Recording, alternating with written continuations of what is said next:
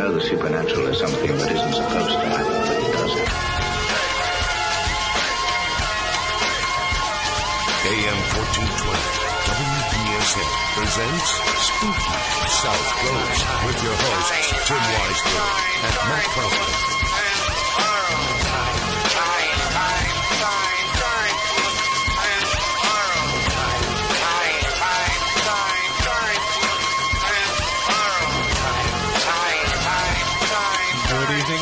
To Spooky South Coast. Tim Weisberg here, along with the silent assassin Matt Costa and science advisor Matt Moniz, back after a two-week hiatus. Kind of an unplanned two-week hiatus. We knew we were going to miss last week because we were at a Legend Trips event at the Lizzie Borden Bed and Breakfast, which we'll talk about in just a moment. But the week before that, Mother Nature decided to give us the night off, which was nice of her. Right. I don't know what you guys did on your night off, but I just kind of relaxed and watched a movie. Yep. I wasn't uh, I wasn't too keen on going out that night with the way the snow was coming Right. down. I just watched the, the snow pile up outside. That's about it. That's really lame. I'm sorry. if I had known, I Well, would I have don't have invited you cable. over. Still, ever? No. Like you're never going to get cable? I'm against it. You do know you could just steal it from your next door neighbor. Try again, suppose. Moniz. I'm not stealing nothing, nothing from this guy. I highly recommend you don't try. So, there, so really, there's nobody on mic three ever. Okay. Good to know. That's something. Uh, nice to learn. So uh, I think that we've got everybody working now. So M- Moniz, you just hung out and you did nothing on your night off. Nothing. And there goes your microphone again. And now Derek shows up right when we start the show and wants to be let in. So, all right, yeah, your mic's not working anyway. So we'll figure out while you're gone. We'll figure out which number it is. Nothing like uh, coming after we've already started the show, Derek. we'll give him crap about that when he gets in. That's fine. So uh, last uh, Saturday night, we had a Legend Trips event at the Lizzie Borden Bed and Breakfast. It is our annual Dead of Winter event. We have Dead of Winter and Dead of Summer, and uh, you, you know sometimes you go there and you just walk in and you're like, okay, this is going to be a good night here. And I was kind of getting that feeling a little bit when we first arrived. Uh, first of all, we had a great crowd, you know, sold out as always. Uh, and the people that were there were really energetic and they, they Right. seemed to really be ready for this night and they seemed to be ready to have uh, what was going to be uh, a pretty memorable evening. So when you have that kind of electricity already, you're going in there with the expectation of something big is going to happen. You know, we've got enough energy coming in this room that something big is going to happen. And I had a few instances happen. I was on the third floor. I know, Matt Costa, you were kind of um, floating back and forth Yeah, yeah. uh, throughout the course of the night. Moniz, we'll try again. We'll figure out which microphone you're on. You know what? I'm just going to turn them all on. Might as well. And then we'll figure it out from there. All right. Hello? There, we can hear you There now. it is. So, um, you have an inline adjuster on your headphones. If you can't hear yourself, try that. That might help you out a little bit. So, uh, you were in the basement throughout the course of the evening, too. Yes, I was. And uh, I didn't really get a chance to talk to you about what was going on, if you had any activity taking place on your floor. Uh, no, nothing spectacular. Uh, I know that there was activity through the rest of the house, but usually when uh, activity happens in there, it's happening all night. Right. And uh, what, did you talk with Andy about what was going on on the first floor? No, I didn't get a chance to. It was uh, for me on the third floor. You know, it was the usual. People had their legs lifted, and uh, at the same time, we also caught a pretty interesting audio clip, which I'm hoping the person who caught it will send to us. Uh, she's she's on vacation right now, but when she gets back, hopefully she'll send it in to us. We were in the chimney room. I hate when my phone does this. We were in the chimney room, and the uh, all of us were kind of centered around the bed, the Hosea Knowlton room, and we heard what sounded. It was a female voice. It sounded like a female human woman's voice, and but it sounded like a sheep bleating, you know, like meh, like that type of noise. And so we all heard it. And we're like, where did that come from? It came from like right next to you here in the room. Because when you're on that third floor, of course, in that in that Knowlton room, you're right over the John Morse room, which is where all the activities happening on the second floor. And by by activity, I mean that's where all the people are gathered. So you were you'd be expecting that you would hear some of that bleeding through. And I can tell you, I spend most of my time uh, at Lizzie Borden's house for these Legend Trips events, laying on the floor of that room, you know, watching people's legs get lifted If lifted. an individual student hello. act watching people's legs get lifted up. And when that happens, you know, I can hear the discussion happening in the next room when I'm that close to the floor. However, this was not like that. This was directly in the room with us, so it was a pretty cool catch. Well, we've had that experience before a couple of times, in Right. Uh, while doing our own little investigations and non-legend tripping events. Or we had a uh, we had what sounded like a a growl happen in that room right in the corner, Everybody had their own interpretation of what they heard, but we all heard something. and yeah. and nobody caught it on the the five recorders that were running in the room. Yes. The uh, the other interesting thing, of course, is always the leg lifts, and we had a few people who were skeptical about that, who had that happen to them. Uh, so that was pretty unique. Matt, what happened where you were? Any, anything good go on? Um, no, uh, I stayed on uh, the second floor, kind of with uh, with Jeff. Kind of uh, checked out the uh, Kinect system. Anything pop up on that at Um, all? No, nothing. I thought I thought we might get something because That, I would have thought that would have been the place to have it happen. Uh, we had a um, a guest. Um, we- we were doing some Ouija board work, and she she needed to leave. She got kind of got a little um, uh, overwhelmed, so I had to go out and help her with that. But um, thankfully, she was okay. I think the Kinect was on the wrong floor, in my personal Yeah. opinion. I don't think it would have. I, gotten I wanted to see it in the basement, to be honest. That's with you. what I That's where I would have liked to. have and and Jeff and I talked about this, uh, you know, during the course of the event. We're going to go back some night when it's just us, and Jeff's going to come down. He's going to bring the Kinect system. We're going to set it up in the basement, and we're going to let it run all night down there, because that's where Moniz and I saw that shadow figure Yep. uh, repeatedly.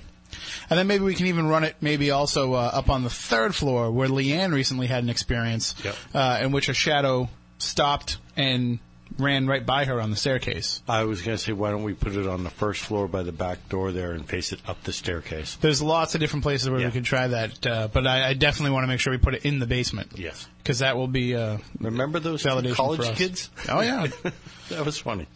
And they were blown away by it, and we weren't even there. We just stopped in to say hi on the anniversary. We were just like, just we were in the neighborhood, thought we'd come because we were actually we were down the street Yep. at the uh, the Quequechan Shen Club. Club, yeah. and we just happened to stop in, and it turned out to be one of our most profound experiences there. So, pretty interesting stuff. And if you would like to go on a Legend Trips event, w- uh, Legend Trips event with us, we do have just six tickets remaining for the Mark Twain House coming up on April 12th.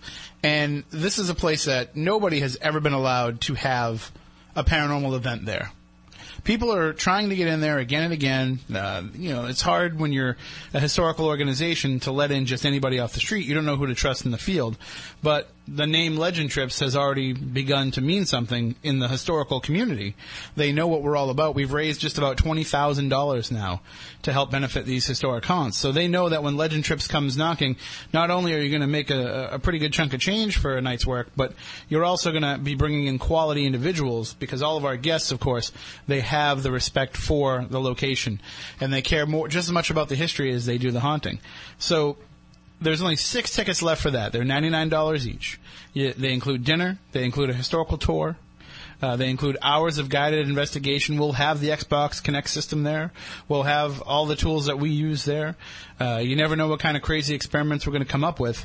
Uh, also, we will have. Uh, on that particular night, we have a uh, hotel deal for ninety nine dollars. You can get a hotel room at the uh, Holiday Inn and Express right there in Hartford, about two miles from the Mark Twain House. And apparently, it's a big deal that not only do you get free breakfast, but you get free parking included with that room because a lot of those hotels down there they charge for parking because there is no on-street parking. Uh, You're in downtown downtown Hartford, so they charge to get into their lots and their garages. Well, the parking and the breakfast are included. Free Wi-Fi in your room.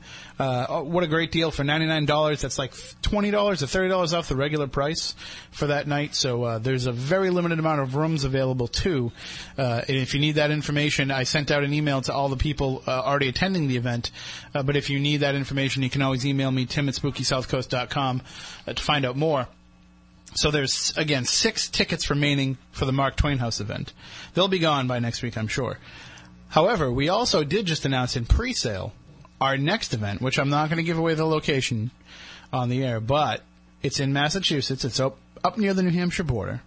So it'll be a little bit of a hike for us, but for a lot of our regular legend trippers, they get to stay close to home. And it's a place that not a lot of paranormal investigators have been in yet. They've only been allowing people in for investigations for the last year and a half. And there's already been a great amount of uh, information coming out about the haunts that are going on there. And there's there's definitely a female presence in this location that does not want people in certain rooms and on certain floors.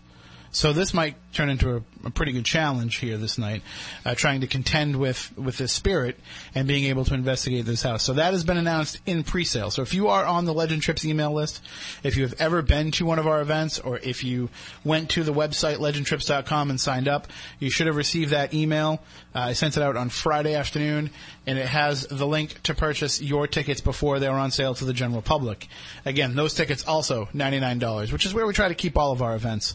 Uh, and we will have a hotel deal announced for that shortly uh, as well, I'm sure. But for right now, if you are interested in going, make sure you snatch up those tickets because they are limited, and uh, we will be putting them on sale to the general public this week. So by next week's show, we'll be able to reveal that location uh, to people. But I'm pretty excited about it. Uh, I mean, I get excited about all of our Legend Trips events, but I see these photos that Frank Grace takes of these places that he goes to, and I say, wow, each one just looks even more cooler than the one before it. So uh, I'm pretty amped up, and we're trying to find a lot more new locations this year. So if you have any suggestions of where we can go legend tripping, you can send them to us. Uh, info at legendtrips.com, and uh, we'll be sure to check. Usually we send Frank out as our advance man, you know, because he loves to go out and take photos of these places. So he'll come back and let us know uh, how they are. All right. Well, why don't we do a little bit of our strange and unusual news before we get into our discussion with tonight's guest, Derek Gunn. Hello, Derek. Just wanted to say hello. Hey guys, good to see everybody. Didn't mean to ignore you here, but we no, were no, just no. rambling on. No, do your thing. We'll get to our thing in a little while. Absolutely. We're going to talk about some really strange stuff tonight, so you're not going to want to miss that. And you can also call in to the show at any point. Oh 508-996-0500, 877-996-1420. I want to say hello to all of the new listeners.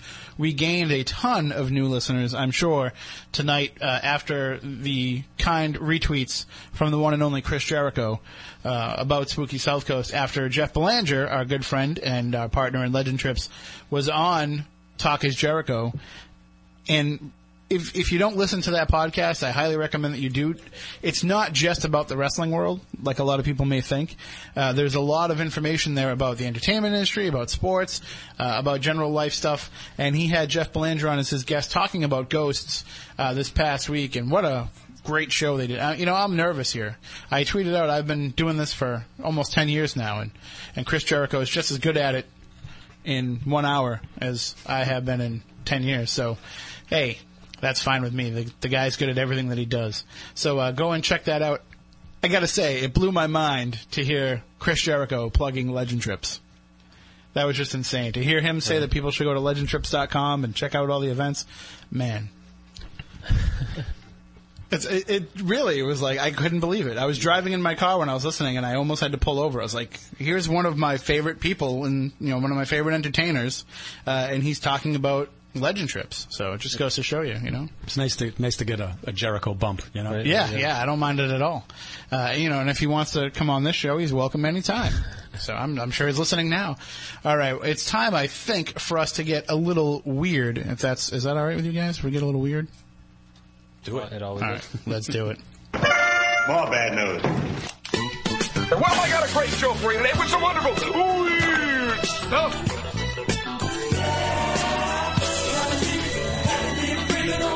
I feel, I feel so very weird.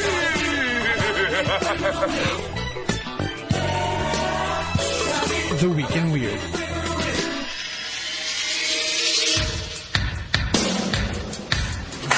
All right. Well, we have some stories here to talk about. Uh, most of them come from the Week in Weird on our Twitter feed. You can just follow us on Twitter at SpookySC. You can also check out the Week in Weird page on SpookySouthCoast.com. This is a story that everybody was sending me this week. A South Texas family claimed they shot and killed the infamous chupacabra after coming face to face with the strange coyote-like animal on their property. Doug Ort and family were at home in Victoria County Ranch Sunday night when they heard a chilling howl. Be quiet there, commercial. Uh, my grandson ran outside and shot him from about 240 yards, said the 79 year old Ort. It's mangy looking and it's got long hair on the back and on the hair on its legs. Uh, the grandkid said, Oh, that's a chupacabra. He said, Well, that, that explains it right there. I mean, why contact Loren Coleman when your grandkids can just tell you? The chupacabra is said to closely resemble a coyote, but with a skinny, hairless body and patches of mangy hair. It also has a reputation for sucking the blood from livestock, hence its name, meaning goat sucker in Spanish. So they've been hearing howls uh, about this time, about that time of night for the past year or so. There have been numerous other sightings over the years of, of the chupacabra, but you know, here's the thing. I, I looked at some of the photos of this online. It looks like a mangy coyote.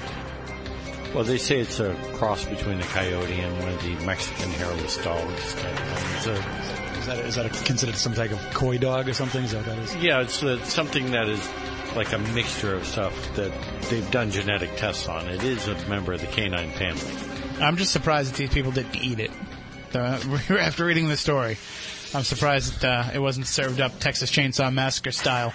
Pretty good shot at 250 yards, though. Well, it doesn't say how old the kid is, but you know, you never know. Matt Costa, I know that you wanted to. I, I know that I you did. put this story up for sure. I did. I did. I- You want some kitten with that coffee? The San Francisco Bay Area is getting the United States' first and second cat cafes. So not only are they getting the first, They're getting two. they're getting two cat cafes. A feline phenomenon by way of Japan that reimagines cafes as oases where patrons can kick back with a hot drink and a resident cat. Hmm.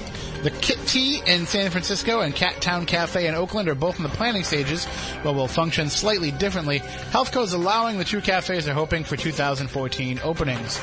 Kit Tea will be a halfway home for adoptable cats and is partnered with two shelters to populate the cafe. Its founders haven't nailed down a location yet, but aim to provide a relaxing alternative to bustling coffee shops and bring the stress-relieving properties of pet ownership and catnip-infused tea to visitors. So Cat Town will also focus on adoptions and will welcome anyone in for free playtime. You know, I don't know if you've ever tried to get a cat to go anywhere, but it doesn't go well. No, they're they're kind of uppity. They don't like to do anything. They, uh, they, you can't get them to go into the cat carrier. If you try to bring them out on a leash, forget it. They just dig their claws in and refuse to go. I, I, I don't think the promise of tea and scones will get my cat to leave the house. I, I did used to go to a bar that had cats. Killed us. Maybe. and it was very it was a very relaxing atmosphere. Right. And remember our old dog that you Yep. sang? Yep. Oh yeah, there's a shrine to the dog. How can you forget? He used to drool on you. Just Yeah. drool. Uh, It's I don't know which bigger, the shrine to the dog or to her husband. Uh, no, really. Like, Yeah. I'm serious. All right, so uh, yeah, so the cat cafes are coming to the Bay Area. Uh, I cannot wait to get out there and try and. It sounds Try one perfect. out. You, you put that up there just so you could use that did. joke. Oh man, the cat is out of the bag now, Costa. All right, and here's one more story. The official center of the world is, of course, in California, not where the cat cafes are coming, but no, it's the town called Felicity. It was deemed the actual official center of the world, and there's a plaque there to commemorate it. Started by a Frenchman named Jacques Andre Istel, the town has at most a handful of residents, but you can stop and check out the site only from December through March. You have to call ahead to make sure they're open. It's just another one of those weird, bizarre roadside stops. The exact perfect center of the world in Felicity, California, proving what the TV show tried to convince us of for so many seasons that Felicity is indeed the center of everyone's universe. Right. I never saw that show. Me either. But I just, I My saw, question it, is, saw how did they to dig. decide that to be the center? I think because they put up a plaque and everybody just assumed they were correct. Is it? Is it? It can't be based on landmass, right? 'Cause it's I was on going the to say, the, the- ba- ba- based on landmass, the exact center of all landmass See is if actually find, Giza uh, Plateau, strangely enough. See if there's any explanation. Hmm, I'm looking here, but I don't What's the see. Uh, criteria for. I don't see that. But if you go and stand on the exact spot, you get a certificate from a town official, and you get to make a wish. That's You can something. you can also pay two hundred dollars and have your name inscribed on the wall for the ages. So, yeah, Sounds like a, a groovy, happy town named, you know, Felicity, meaning happiness, of course. So. sounds more like a tourist trap to get you to oh. spend 200 bucks on having your name put on a wall. But hey, whatever. If you ever are in the town of Felicity, California, just know that you are in the exact center of someone's universe. All right, that does it for the Week in Weird for this week. If you have any stories you would like to share with us, you can just tweet them to us at SpookySC. And Matt will retweet them out there and collect them up on the Week in Weird page on SpookySouthCoast.com. And you will be able to tell all of your friends, hey, I got retweeted by the show that got retweeted by Chris Jericho. There you go. Each week we're getting progressively more incentivized and, and you know, delivering the Week in Weird to us. All right. We are going to take a quick break. When we come back on the other side, we will get right into the conversation with tonight's de- guest, Derek Gunn. You can check out his website by going to our website, SpookySouthCoast.com. We'll be back in just a few moments with more here on Spooky South Coast.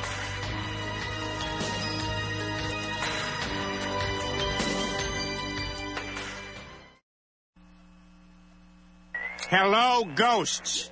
Come in, ghosts. Just a minute, ladies and gentlemen. I think something is happening. Oh, great Odin's Raven. Beaming from the studios of AM 1420 WBSM into the night and beyond. Here's more of Spooky South Coast.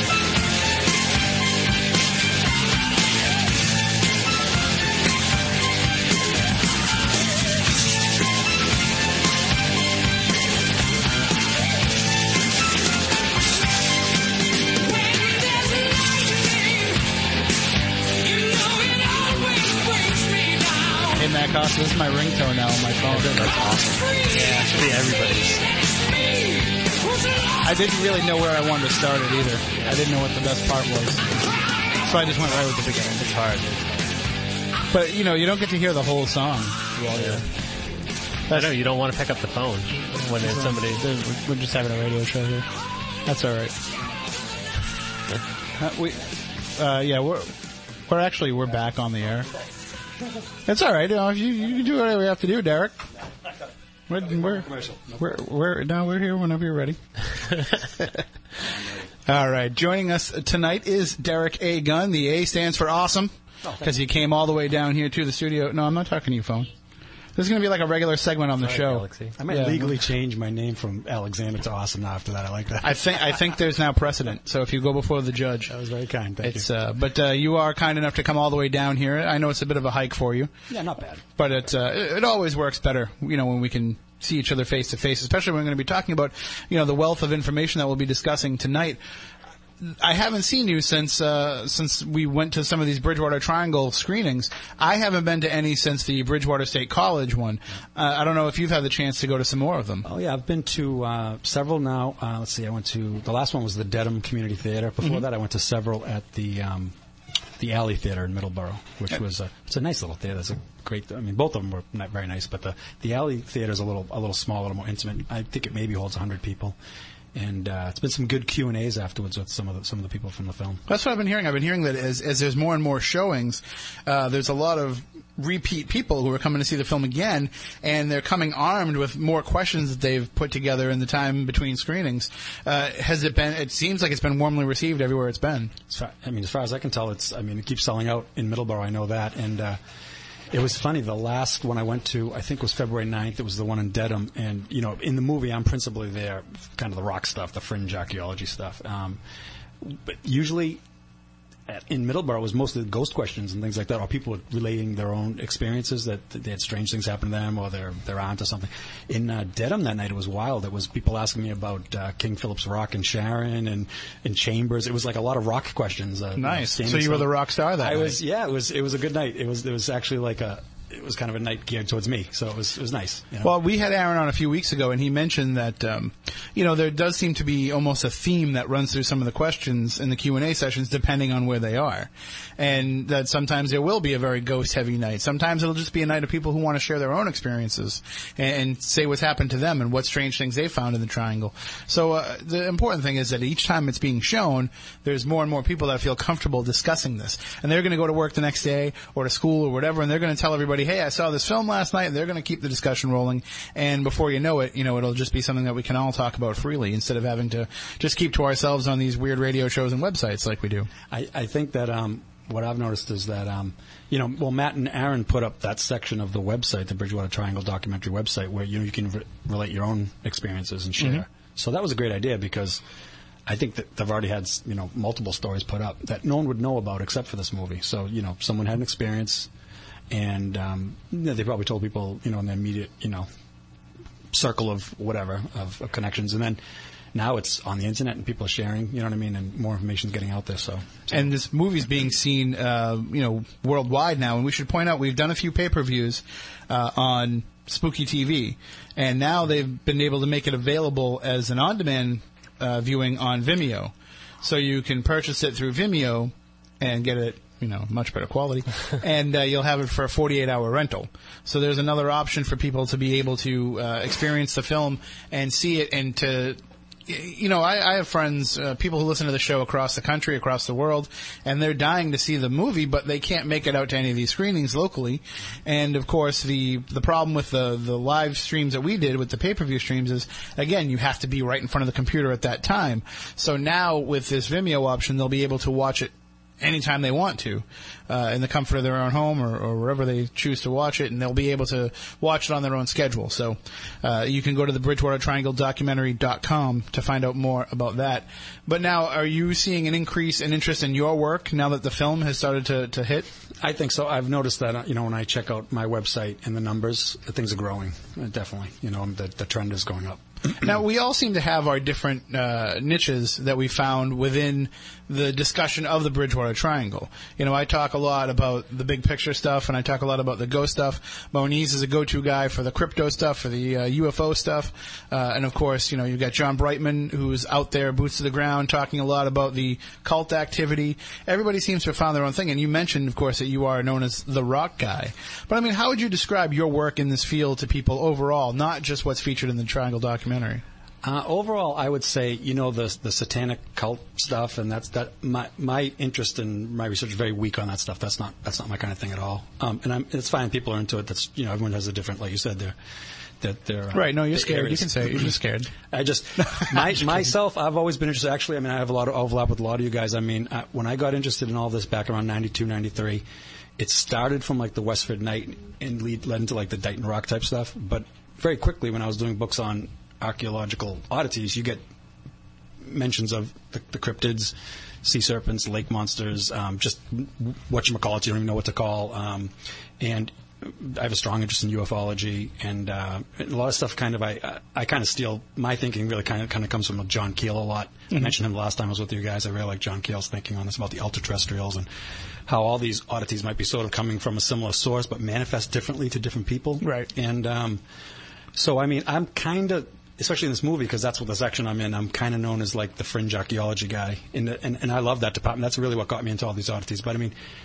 really, you know, to go way backwards here, I got into this, and I think I mentioned this last time too. That you know, as a kid, it was like In Search of and Ripley's Believe It or Not, little paperbacks, and Mhm. I always loved stuff that was sort of outside the the norm, you know, and I always gravitated towards that. I don't know if it's because those are the kinds of shows I watched when I was six years old, or my father had Chariots of the Gods, you know, and I and I saw it in the bookshelf and I took it and put it. In the, and I was in the back of the car going on a long trip. I mean, I just always was into that kind of stuff. And then when I found out about the Westford Knight up in Westford, and I found out I think it was about 20. I was like 1987ish, and. Uh, that just led me into the whole like, well, there's all this curious archaeology to New England and Viking things, and Well, don't you have a direct connection to the Westford Knight? Wasn't one of your relatives part of Sinclair's party? Well, I can't prove I go back to that guy, but we do supposedly, should, you know, he was supposed to be James, Sir James Gunn, and my last name is Gunn, so, uh, you know, possibly. I like to think so, but I have never proven that. But yes, that's the. Well, family name. Yes, it's the. I mean, it's definitely. They think that Sir James Gunn is the identity of who the Westford Knight was. Um, At least that's the current thing. Well, I mean, for those who might, may have missed your first appearance, just kind of give a brief explanation of what the Westford Knight is. Okay, the Westford Knight is a carving uh, off of Depot Street that uh, it was formed in a punch marked, you know, dot by dot fashion. Uh, it's not carved in like a, like with a line. It's carved dot by dot, and it was um, in the history of Westford book. I believe in the 1880s. I believe that art type is called stippling. It's like stippling, exactly. It's peck, peck marked in and stippled into the rock. And uh, in the 1880s, it was known, but they thought it was an Indian tomahawk. Okay, and in 1954, uh, Frank Glynn, uh, who I believe was like a postmaster over in Connecticut, he went up there and he kind of cleared away some of the gr- overgrowth and stuff around this rock. And he just he what he thought he found was an effigy of a whole six foot long knight. That this supposed tomahawk was actually a broadsword No. and that there was a, a, a faint face, and that there was a shield next to the sword. The tough part about the Westford Knight is it's like over 600 years old. Like 1998 was 600 years from the supposed when this was allegedly supposed to be carved. Some people think it's a natural formation. It is not natural. There, I mean, that sword is definitely there. But I think that the person who carved it was miles away from his ship. He was probably a guy who had like a hammer and a punch. He probably was the guy who fixed your armor and your tools and his punch got dull through time. So he used the striations on this rock, the glacial striations, for like the legs and part of like the overcoat and stuff. So that has led people to think that it's just a natural formation. Um, but it's not. I mean, the sword is definitely there, and uh, you know. But the but the difficulty is, it, this thing's 600 years old. It's been beaten up by the weather. It's had ice on it for 600. You know what I mean? It, uh, it's it's exposed to the elements, and now it's beside, beside a main road in Westford. So all that, you know, the acid rain and the things salt from the- salt from the you know all of that is just chewing this thing up um, through the years, and um, they believe that it is that the Westford Knight is a relic from the Prince Henry Sinclair voyage of the late 1390s, like 1398, 1399. Actually, They believe this guy came over here, Prince Henry Sinclair, from the Orkney Islands, that he probably stopped in Nova Scotia, which is wicked cool because, right, Nova Scotia, New Scotland, came from Scotland, ended up in, no. But it was Nova Scotia later, but coincidentally, he stopped in Nova Scotia because some of the accounts uh, mention uh, mountains like with pitch burning, and there's some spots in Nova Scotia that fit that. And then they think that maybe some of the party went up the Merrimack River, and that they went up the Stony Brook off of the Merrimack and ended up in what's now Westford because there's the um, Prospect Hill is there, and it was the meeting point of several, like I heard, like multiple, like multiple Indian trails led to the top of the hill, and they think that basically that they might have been led by native guides. Maybe that's one of the think, thoughts about it, and that one of the party died.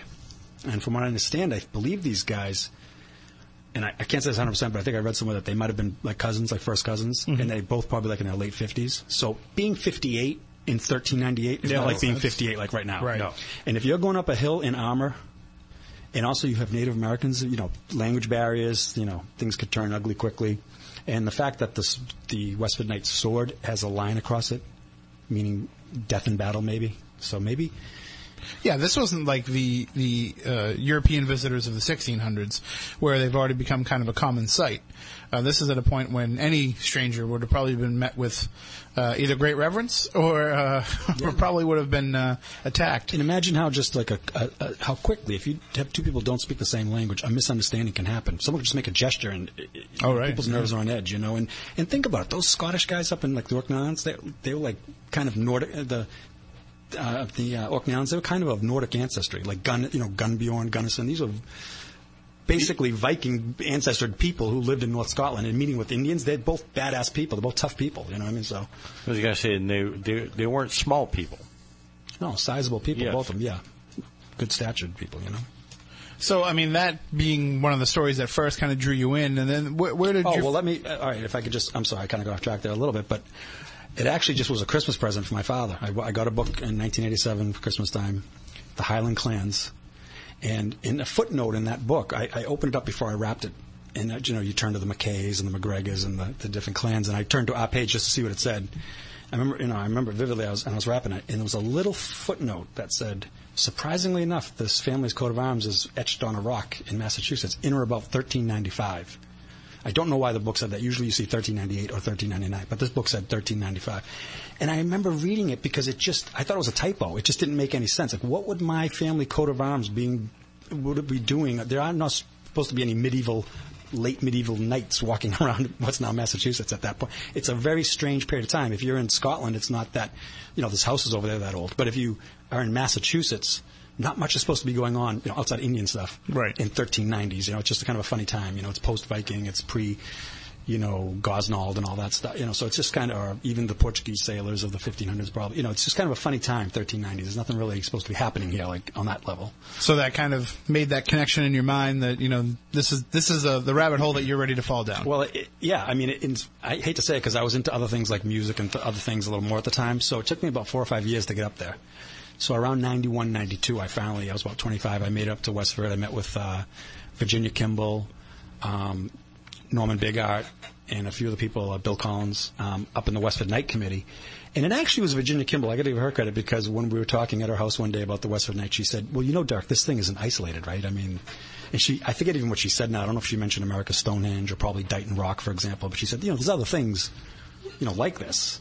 And we talked about this the last time, majorly about how you can grow up and go to school in a town. You don't something could be in your backyard maybe, and you don't even, you know, the Fearing Tavern you mentioned, and um, you know, it, it, it was like, okay, there's all these other curiosities too. So that led me, yes, into that rabbit hole of, well, wait, there might have been Vikings on Cape Cod, and and there's maybe even earlier stuff like almost like Phoenician type people or Celtic people. You know, this chamber. It just it led to a lot of other stuff. The Westford Knight River. and you realize that th- you know that history is not being taught to you, but it is accessible for you to go out and find on your own if you're willing to do the digging and willing to do the research, uh, and that there is a community of people who have been researching this around here. It just hasn't made it into the lesson plan of the local high school. Well, you know what it is? It's it almost relates back to my interest in the trickster stuff. There's evidence. There seems to be, you know, with there's smoke, there's fire. There seems to be evidence that people were here before Columbus, but there's no like you don't find this massive. Uh, like the place in Canada where they know the Vikings stayed. You know what I mean? There isn't that level of that level, that indisputable level. And that's what a real archaeologist, you know, a real archaeologist probably would, I mean, sort of a mainstream one would probably have a lot of problems with the things I say. I understand that. And I, you know, they want science and they want, and there's, but there's all these dribs and drabs of something was happening. And even if you look at the layout on a map of America where you find these kind of oddities, a lot of them are clustered in New England. And then you go down, you look up the Mississippi River, and they're clustered on tributaries of the, you know what I mean, of the uh, Mississippi. So it seems like, well, New England's the closest point over to Europe, right? And as you get down towards Pennsylvania, they start to thin out a little bit, and mm-hmm. then you get down to Florida. As if you know, if you just graph it on a map, it looks like the closest point to Europe has the most stuff, like you'd expect it to. You know what I Right, mean? If, that- if it exactly. was kind of little incursions and glancing blows of culture, said it. And, and you're talking about you know the mainstream arche- mainstream archaeologists who are uh, kind of having it put in their lap with enough evidence to say, okay, here, oh yeah, well, so it's easy to make that connection then. But with what you're doing, you have to kind of extrapolate and find some of these common themes and maybe go beyond just what is there physically and, and go just what beyond is recorded and kind of piece together that narrative on your own, which I think is is probably a lot more of a challenge uh, to be able to do that and to not fall into the trap of saying, well, you know, if we have this, then we can just assume that this and this and this and this. You know, you have to really dig and really find the stuff to back that up. So to me, you know, that's that's got to be a harder job than just saying being the archaeologist who finds the giant landing spot for all the Vikings. You know. I think the, the I agree with you, and I think the other thing too that I didn't mention, but it plays into this with, with say the mainstream archaeologist viewpoint and uh, and someone who's like a little more fringe, is all the history of hoaxes and thing. I mean, you, you have to factor that in. That would Right. that would lead people to believe that most of it's nonsense, right? Because there have been hoaxes. And there have been misinterpretations, and the, so it gets very complex. I think the issue is a complex issue, and um, I think that um, I think that kind of archaeology is opening up. Everyone, you know, I see things on TV, and I see different. I've met a few people that they seem more open-minded about it. I mean, I think of like Kurt Hoffman over at, in, in Bridgewater State. I mean, I've spoken to him sometimes, and he, you know, he's an anthropologist, and he seems kind of open to transoceanic contact. You know, through the years, he seems more and more. You know, so I mean, I think it's probably you know, if we can believe uh, in, in even more fringe stuff like you know. Yeah, alien visitation, things like that. Right, yeah. People going across the ocean in a It's not it's really not that, big of a deal. It, yeah. it shouldn't be that big a deal. I mean, look at the world Guinness Book of World Records on the smallest craft to go across. I mean, people go over like in almost like, like little ten foot things now. You know what I mean? How many So- coconuts wash up ashore on shores of Wales? You know, it doesn't have to be human. Nature Yeah. crosses oceans all the time. Yeah, and that and I ever saw an, an archaeologist on TV. He actually, it was funny what he was doing because he was admitting that things just because of Gulf Stream type action would probably came here. But how he took out it, how he changed it into it not being sort of valid was he was like, well, we're talking about deliberate navigation here. In other words, say some Phoenician ship, and the Phoenicians had amazing ships. So the Celts actually, if they could, if the Phoenicians came over here by accident, you know, just a storm took them out of the Straits of Gibraltar, and they just ended up in uh, what's Brazil or something, right? They came across. That's the answer. They did. Yeah. It wasn't who cares what how it happened. It happened, right? But this guy, I think it was Brian Fagan. He's like, you know, but we're talking about deliberate navigate. Like he, like even just the accidental thing wasn't good enough for him. Like he says he wanted a case where it was deliberate. So I, you know, Right, because you know, Lord knows we want to celebrate accidental discoveries of the New World, Columbus. but uh, when you when you start to go into this and you start to to look for these pieces to put together, it probably does start to um, show up quite a bit that we have. Uh, used a lot of revisionist history in some of these stories, uh, and the Bridgewater Triangle, for example, is rife with that. We have because you know you've you've tried to talk to, to the people associated with the Your local station tribes. for this. and uh, I've tried to do it as well. You know, I've tried to get the Wampanoags to come on the air and discuss some of these things, and they won't. You might hear a little bit bits and pieces kind of off the record, but we can't really get this story. So we start kind of putting our own what I call the white man spin on everything, and so therefore it's going to have that tinge of the way that we see things, and. The, one of the prime examples, of course, is the Hockomock Swamp. You know, we hear all these stories about how the natives wouldn't go there, that it was the place where spirits dwell, where evil dwells, the devil's swamp, whatever, whatever you want to attribute to, to Hockomock. And I know that you've actually done some of the research into that. Yeah, I, I actually, um, I think what the thing is when when you read a book or or even in the movie, it, it kind of gives a. Sometimes it's like when a news story happens somewhere, you know, and you're interviewed for 40 minutes, but then on the news it's like a 10 second segment. The way they want to tell the and story. It's, and it's and I think that in like exactly, and I think in like most books, um, most people when they talk about it online a lot, for example, it's kind of translated. It's usually translated as place of the spirits, a place of evil spirits, or whatever. Mm-hmm. And I think what it is is it's an actually it's a much more complicated answer. And if we have a couple minutes, I'd like to Sure. kind of throw it out at you. Okay, it, what I think it is, and this is just my personal opinion only. Um, I think that the Native Americans, as I understand it, they had you know a pantheon of gods, and the good god, you know, Keatan, Kantanta, whatever, however you want to. You basically didn't have to do much to make him happy. He was sort of always omnipresent. He's there. He's on your side. You don't need to really do much for him. The trickster figure god, Habamako, you want to do rituals to get him off your back. You want to appease him, make him happy, because one day he might help you get to game. The next day he might help you get lost in the swamp.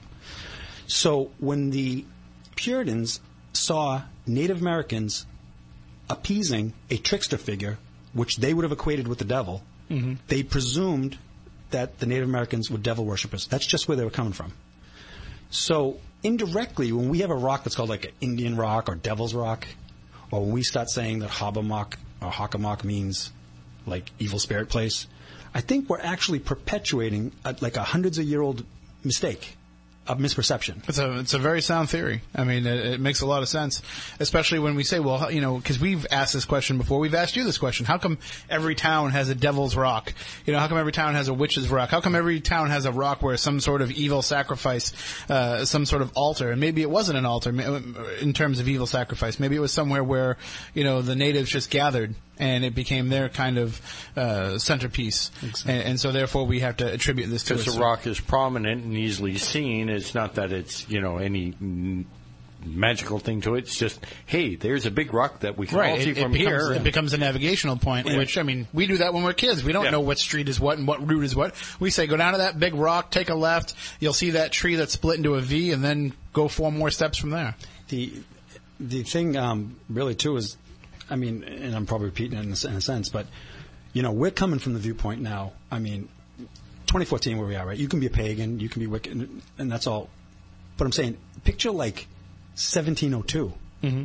I mean, if you're not practicing the Judeo-Christian thing, you're really kind of outside the paradigm of, of society. Unless it really hasn't changed that much. You know, but I'm, right, but I, mean, well, I think it's changed in some ways. But I mean, you know, you know, I think like if you're a Native American, where you have a sort of uh, animistic religion, you know, where the tree has a spirit and the wind has, you know, that's that's complete paganism to a very pure, you know, Right. vision Christian. You know what I mean? we we may have the freedom now to believe in those things, but there's still the prevailing sensibility is still Judeo-Christian, Yeah. and especially around here. Oh man, especially around here. But I mean, imagine in like you know 1683. I mean, if you're like doing a bonfire around a, a good sized rock or something, you're dancing on the rock and and you're, it's on you're already mostly naked. Yeah, and you, you, maybe some topless women involved, natives or whatever. And then there's some, you know, you got a maypole up. I mean, this is like Thomas Morton type stuff. Sounds like a weekend at my place. That's oh, true. Okay.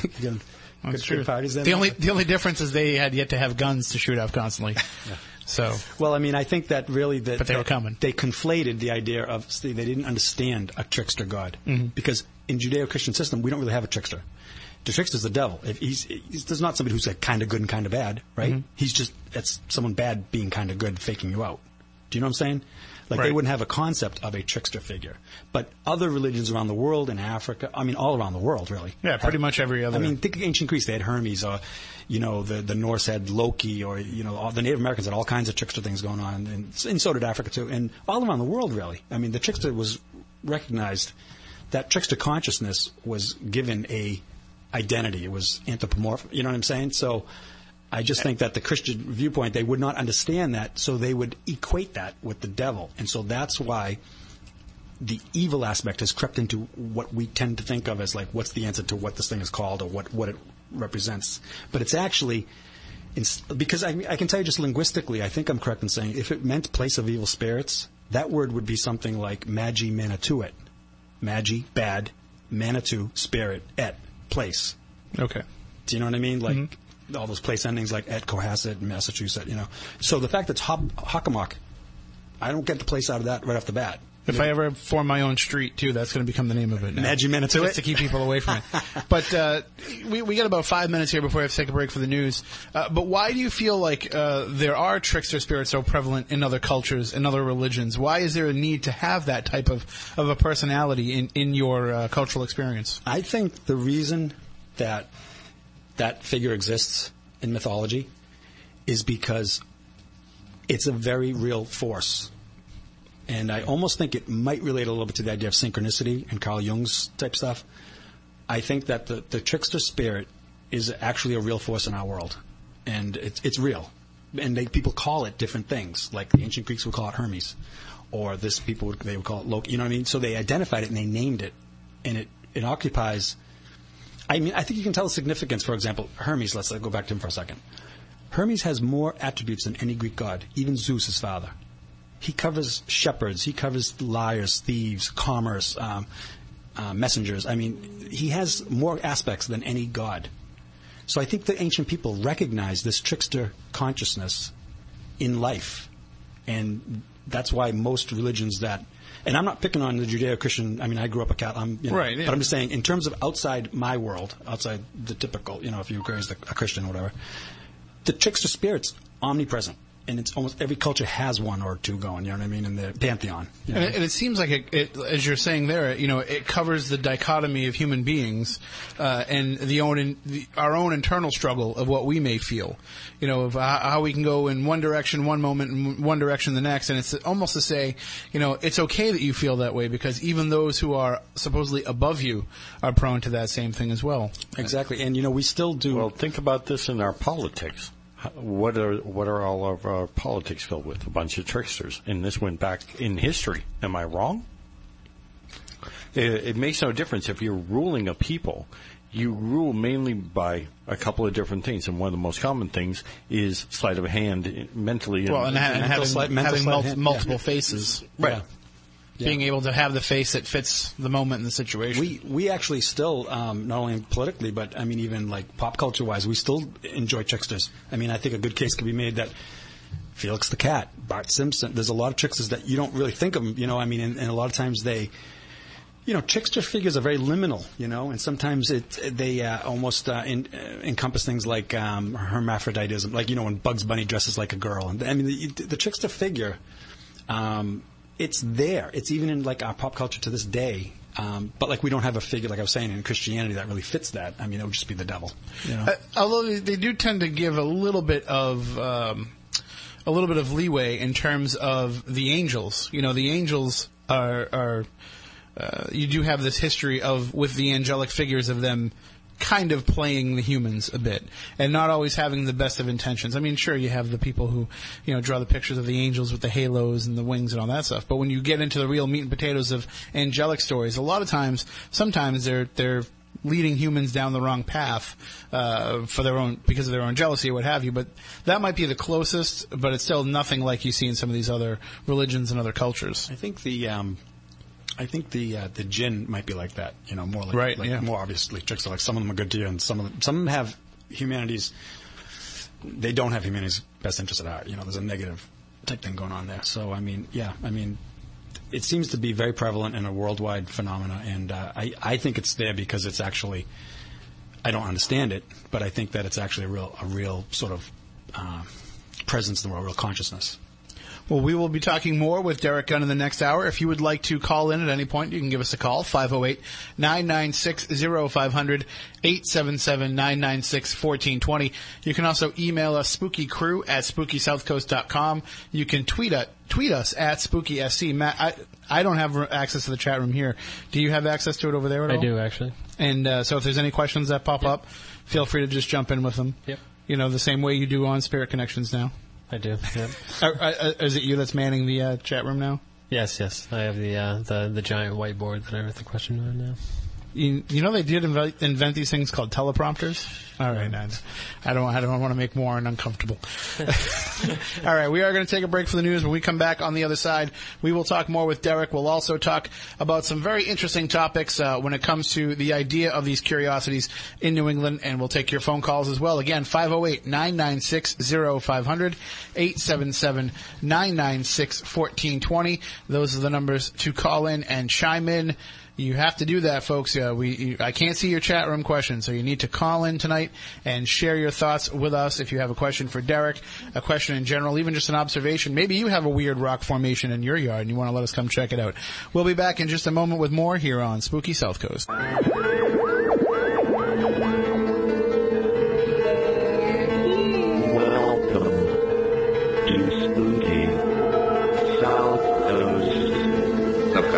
Supernatural is something that isn't supposed to happen, but it does. AM 1420 WBSM presents Spooky South Coast with your hosts Tim Weisberg and Matt Kaufman.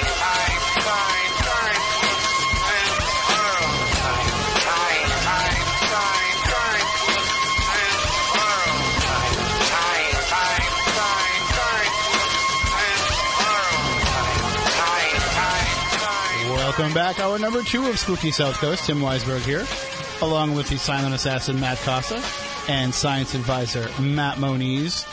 And I got to tell you guys, I'm sitting here monitoring my email, watching the tickets be sold for this upcoming Legend Trips event that we can't even say on the air yet. But just in pre-sale, we're already seeing these tickets fly off the shelves. But there's still six left to be had for the Mark Twain House, which how often do you get to walk the halls of one of America's greatest writers in the house where he wrote some of his most famous works? I mean, Huck Finn, Tom Sawyer, these characters were created in this house in Hartford, Connecticut, where we, we will be investigating on April 12th. And of course, there won't be a spooky South Coast that night. Maybe we'll have something pre-recorded. We always say that, but we never do. And uh, then uh, our next Legend Trips event isn't planned until July. That's the one that we have in pre-sale right now. But there's all kinds of things coming up on the in-between that we'll be part of. And what's interesting about Legend Trips now is we're being asked to put together events for other people's events. So when people are having conferences and conventions, they want us to come in and kind of put together ghost hunts associated with those events. So we're going to keep pretty busy. Keep your social calendars clear. Legend Trippers because we're going to have so much stuff going on uh, over the next few months and probably throughout the rest of the year. Uh, another thing too that I want to mention is that uh, on we have other shows on Spooky TV in addition to this show, and I know that we don't always do a good job here promoting them on the air, Matt. But why don't you let people know what we have coming up on the schedule? Uh, well, we have a couple of uh, pre-recorded shows that um, on Monday nights we have Ghost on Near and the Chuckles and Laughs show.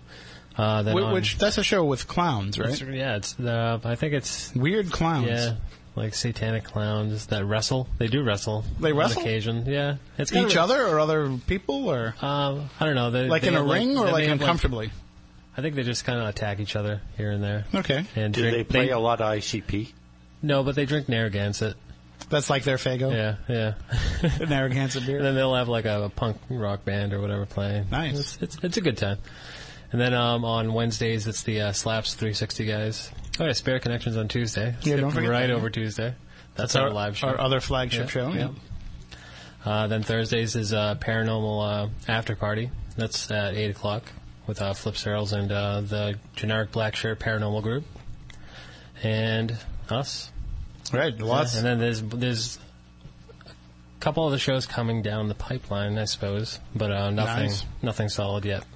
And uh, of course, those who listen to us here on Spooky South Coast and on Spooky TV, uh, don't forget too that we are also broadcast Thursday nights on the Dark Matter Radio Network online. So you can check us out on Art Bell's very own Dark Matter Radio Network. So this show will be replayed uh, coming up on Thursday night from 10 to midnight on the Dark Matter Radio Network online. So we are very proud to be part of that family. And uh, there was there was something else that I wanted to mention too, and I don't want to let it slip ah. Right. Next week's show. Uh, next week we're going to have the ladies of Paranormal Expeditions here with us, Tina Storer and Rachel Hoffman, to talk about their new venture, True Crime Paranormal. And we'll also have joining us as a special co-host that night, Stephanie Burke. So she'll be here as well. Uh, we'll have a good time. We'll have lots of people here in the studio. It's going to be a real challenge for whoever's directing Spooky TV, Matt Costa. Yep. So uh, maybe we're going to pick up some extra webcams or something over the so. We'll have a lot of people in here. So uh, we are talking tonight with Derek Gunn about some New England curiosities and some of the alternative history to the area that you might not have heard. And like I said earlier, I mean, I'm not bragging here, but we are an internationally downloaded program. People listen to the show all over the world.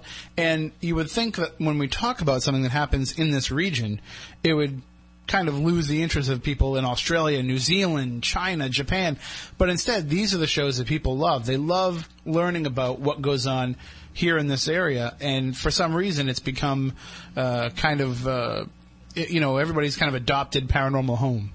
Everybody looks looks at all the stories that come out of the Bridgewater Triangle, out of New England in general, uh, some of the the weird maritime history that we have, all these stories, and uh, so that's why we are continuously presenting this information to you guys uh, over the course of the many years that we've been doing this program, and it's funny now, Derek. This is your second appearance on the show, and even after you know four hours of talking, we'll never have covered uh, everything that we could possibly discuss uh, because it just seems like as you peel back the layers, you just find more and more. Uh, has this research kind of been something that uh, has been growing exponentially for you over the years as well? Do you find like as each year goes by, you're digging more and more into these stories? Absolutely. I mean, it. I used to joke with people and say it never ends. You know, someone would say, "Well, when the hell are you putting that book out?" You know, and and there has to be some closure here. I mean, you know, it's been a, it's been a long haul. I've been researching this thing for a long time, and the interest of being sort of comprehensive. But just the other, just like a year ago, someone brought me to this amazing site in Middleborough, a perched boulder, uh, a boulder on a hillside with uh, three peg stones that were the, the sewn on top was the peg stones beneath it were completely mated to it. I thought he was going to bring me to an old cellar hole or something because sometimes people do that when they know I like rock formations and things. They bring me to something that, you know, it is interesting for what it is, but it's not quite what I'm looking for. If you know what I mean? And this guy, a friend of mine, said, "Oh, I got this thing on my property," and he didn't tell me what it was. He kept saying, "Let's just go. You know, I'll just just let go, just go with me. Bear So with was me." it dolmen? It was like a dolmen. It was like a, a perched boulder, or you know, some people would definitely call it a dolmen. Um, and uh, it's an it's sort of an unknown one. You know, lot, no, no one's really researched it. It's just on this guy's property off the side of the road, and uh, it's in the woods a little bit. It's near some power lines, and um, and he it, it's kind of neat because he's given me like carte blanche to kind of look at it because it's on his property. You know what I mean? So maybe you know, I'm not going to do like a dig on it per se, but I'd like to maybe clear away some of the trees that are kind of all over it and just kind of get some good pictures of it and and maybe get the right person to look at it. You know, who has um who has the the, the paper behind his name or something. You know. Yeah, it might be kind of hard though to to do something like that, uh, and you've been doing it for a long time. But it must be hard to to find these locations. Then you got to figure out who owns the land that Oh, they're on. Oh, that's happened to me. Um, my a site that's very near and dear to my heart. And if you if you look on my webpage, Amazing Massachusetts, you'll see on the, the bio page of my I'm standing next to the Standing Stone that's in Marshfield. It's one mile down the street from where I grew up, in an area called Devil's Hollow. Again, the bedeviled place name thing, Loren Coleman thing. But um, yeah, uh, for years I thought a guy at the end of this dirt road owned it, and he thought he owned it. And again, he gave me carte blanche. He said, "Derek, I'd be out here studying it with you, but I just don't have the time." And he thought it was awesome because he has, again, like you know, Celtic and Nordic ancestry, you know, and uh, full red beard and stuff. And uh, we found out, no, it's not on his property at all. It's the next parcel of land over. Yeah. And the lady lives in like New Hampshire, and she's not that friendly to people, you know. And so um, here I am, maybe for a couple of years, you know, looking at this thing, taking pictures, showing other, showing the Marshall Historical, uh, Marshall Historical Commission, the site. I brought people from NERA. Uh, New England Antiquities Research Association. I'm, I'm traipsing people thinking I have total permission to, to be there. And, uh, you know, it wasn't the end of the world. It's right off of some, again, some power lines uh, that cut through that part of uh, Green Harbor. And, um, I, I, you know, I wasn't trying to be, you know, trespassing, but I probably was indirectly and not on purpose. But Is there any kind of precedent if uh, one of these historic locations are found on somebody's private property? Is there any kind of precedent of being able to take it over under eminent domain to say that you know this is something that needs to be made available to the public? You know, I don't know. And uh, if you go to the town hall in Marshfield, the the the um, all the papers, all the you know, show paper roads going right through the site. I mean, there's paper in it, the the roads on the plans do not match what is physically there right now Mhm. at all.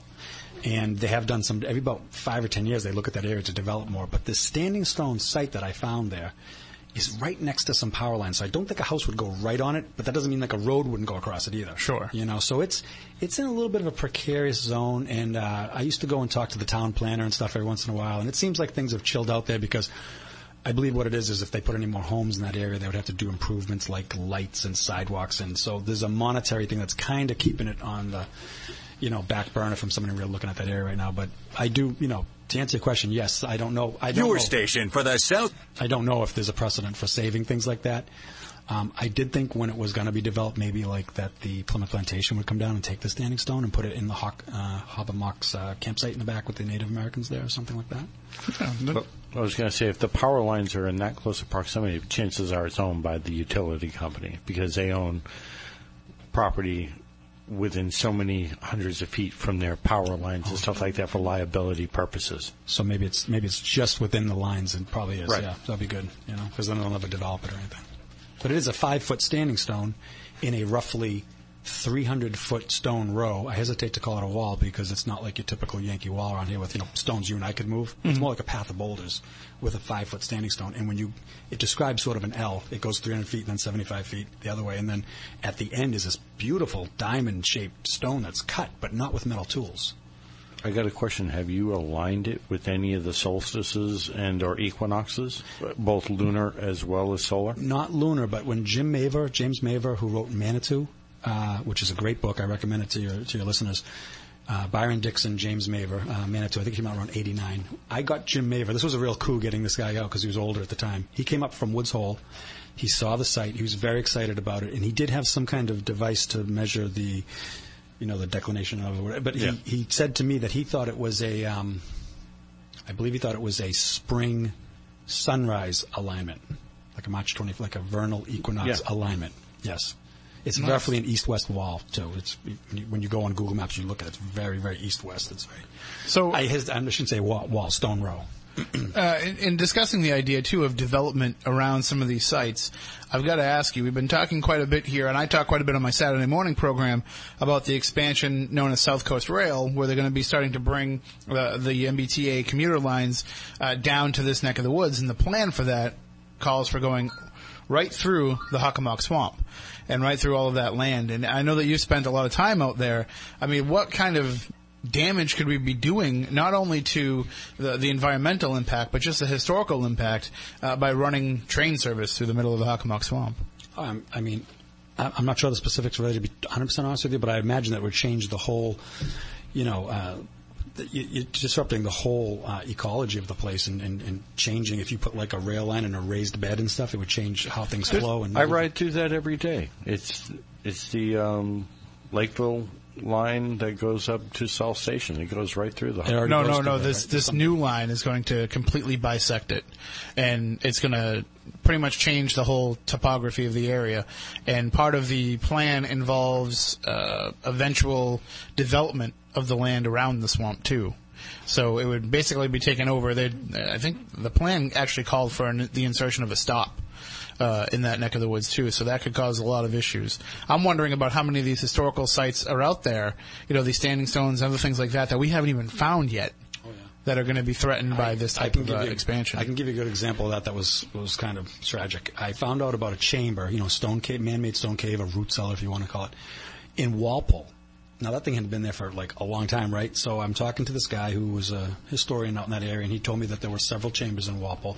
It's, they might not be ancient, but there were these kind of uh, things there. And I went one day. This was back in the I think late '90s, and they had demolished it the day before I got there. Can you imagine that? Like there was a pile of rocks in this person's yard. It was like, oh, the chamber used to be like right there, and it was there for probably hundreds of years, maybe longer if it was one of these ancient ones that I'm looking for. And it was literally I'd gone like a day or two late. Like if I'd just been there like the week Oh, before. that reminds me of the time Matt went to the mall to see Mr. T.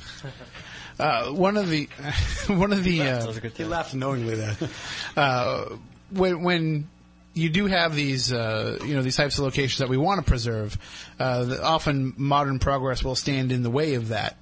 And uh, not everybody has the same appreciation for some of these locations. And we had an issue where we live in Wareham. They built this new mall, the Wareham Crossing, uh, where they put in well, you know, half the anchor stores they put in there have already moved on.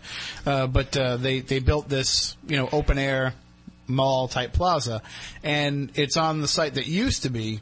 Uh, there used to be an NSTAR Yeah. uh, building there, uh, an NSTAR hub, but around that there was a lot of undeveloped land that had just sat empty forever.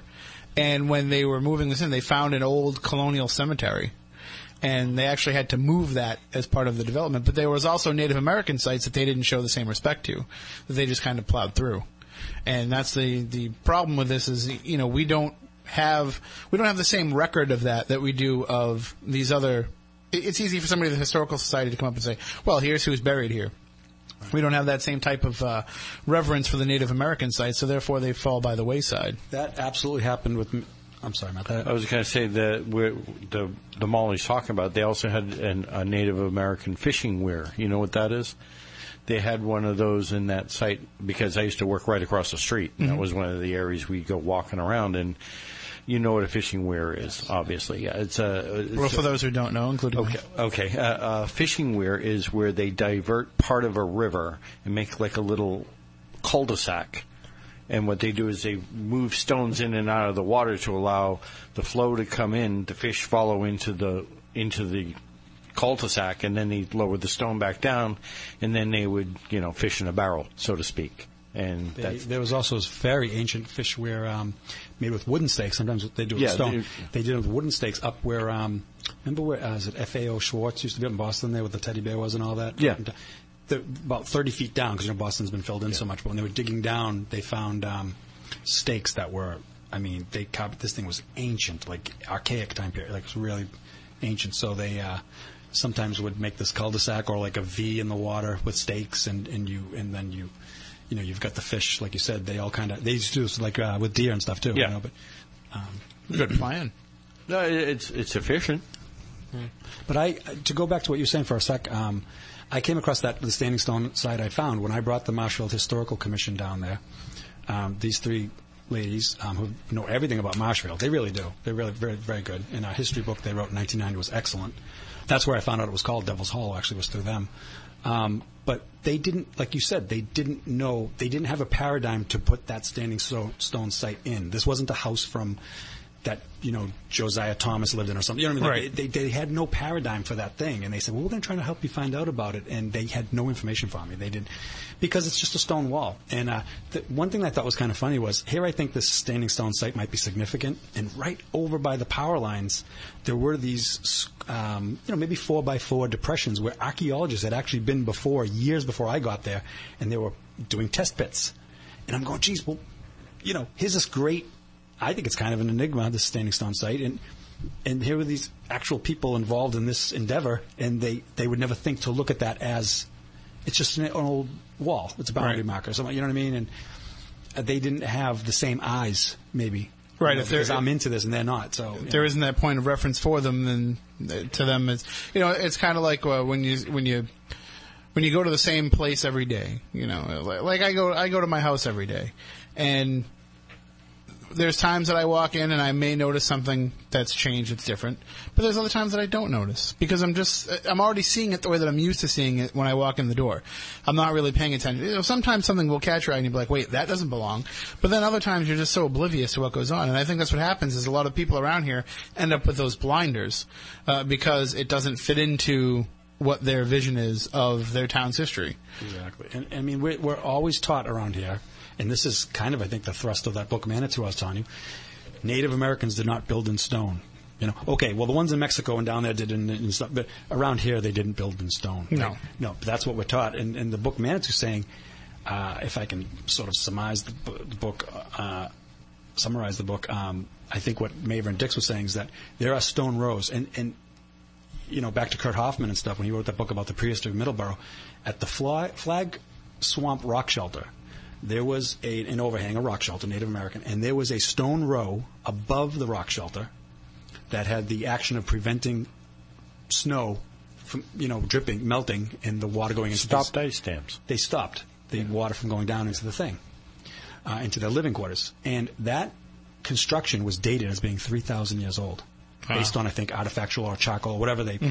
But it was shown by supposedly, like, you know, archaeologists. So even in a book like uh, Kurt Hoffman's History of, uh, of, of Westboro, Mass., um, here you have an actual academic saying there's a 3,000 year old stone construction. Native American construction. So, and like you said, fish weirs, I mean, or hearths. I mean, they did build in stone. Whether they did up to the chamber level, now that's debatable.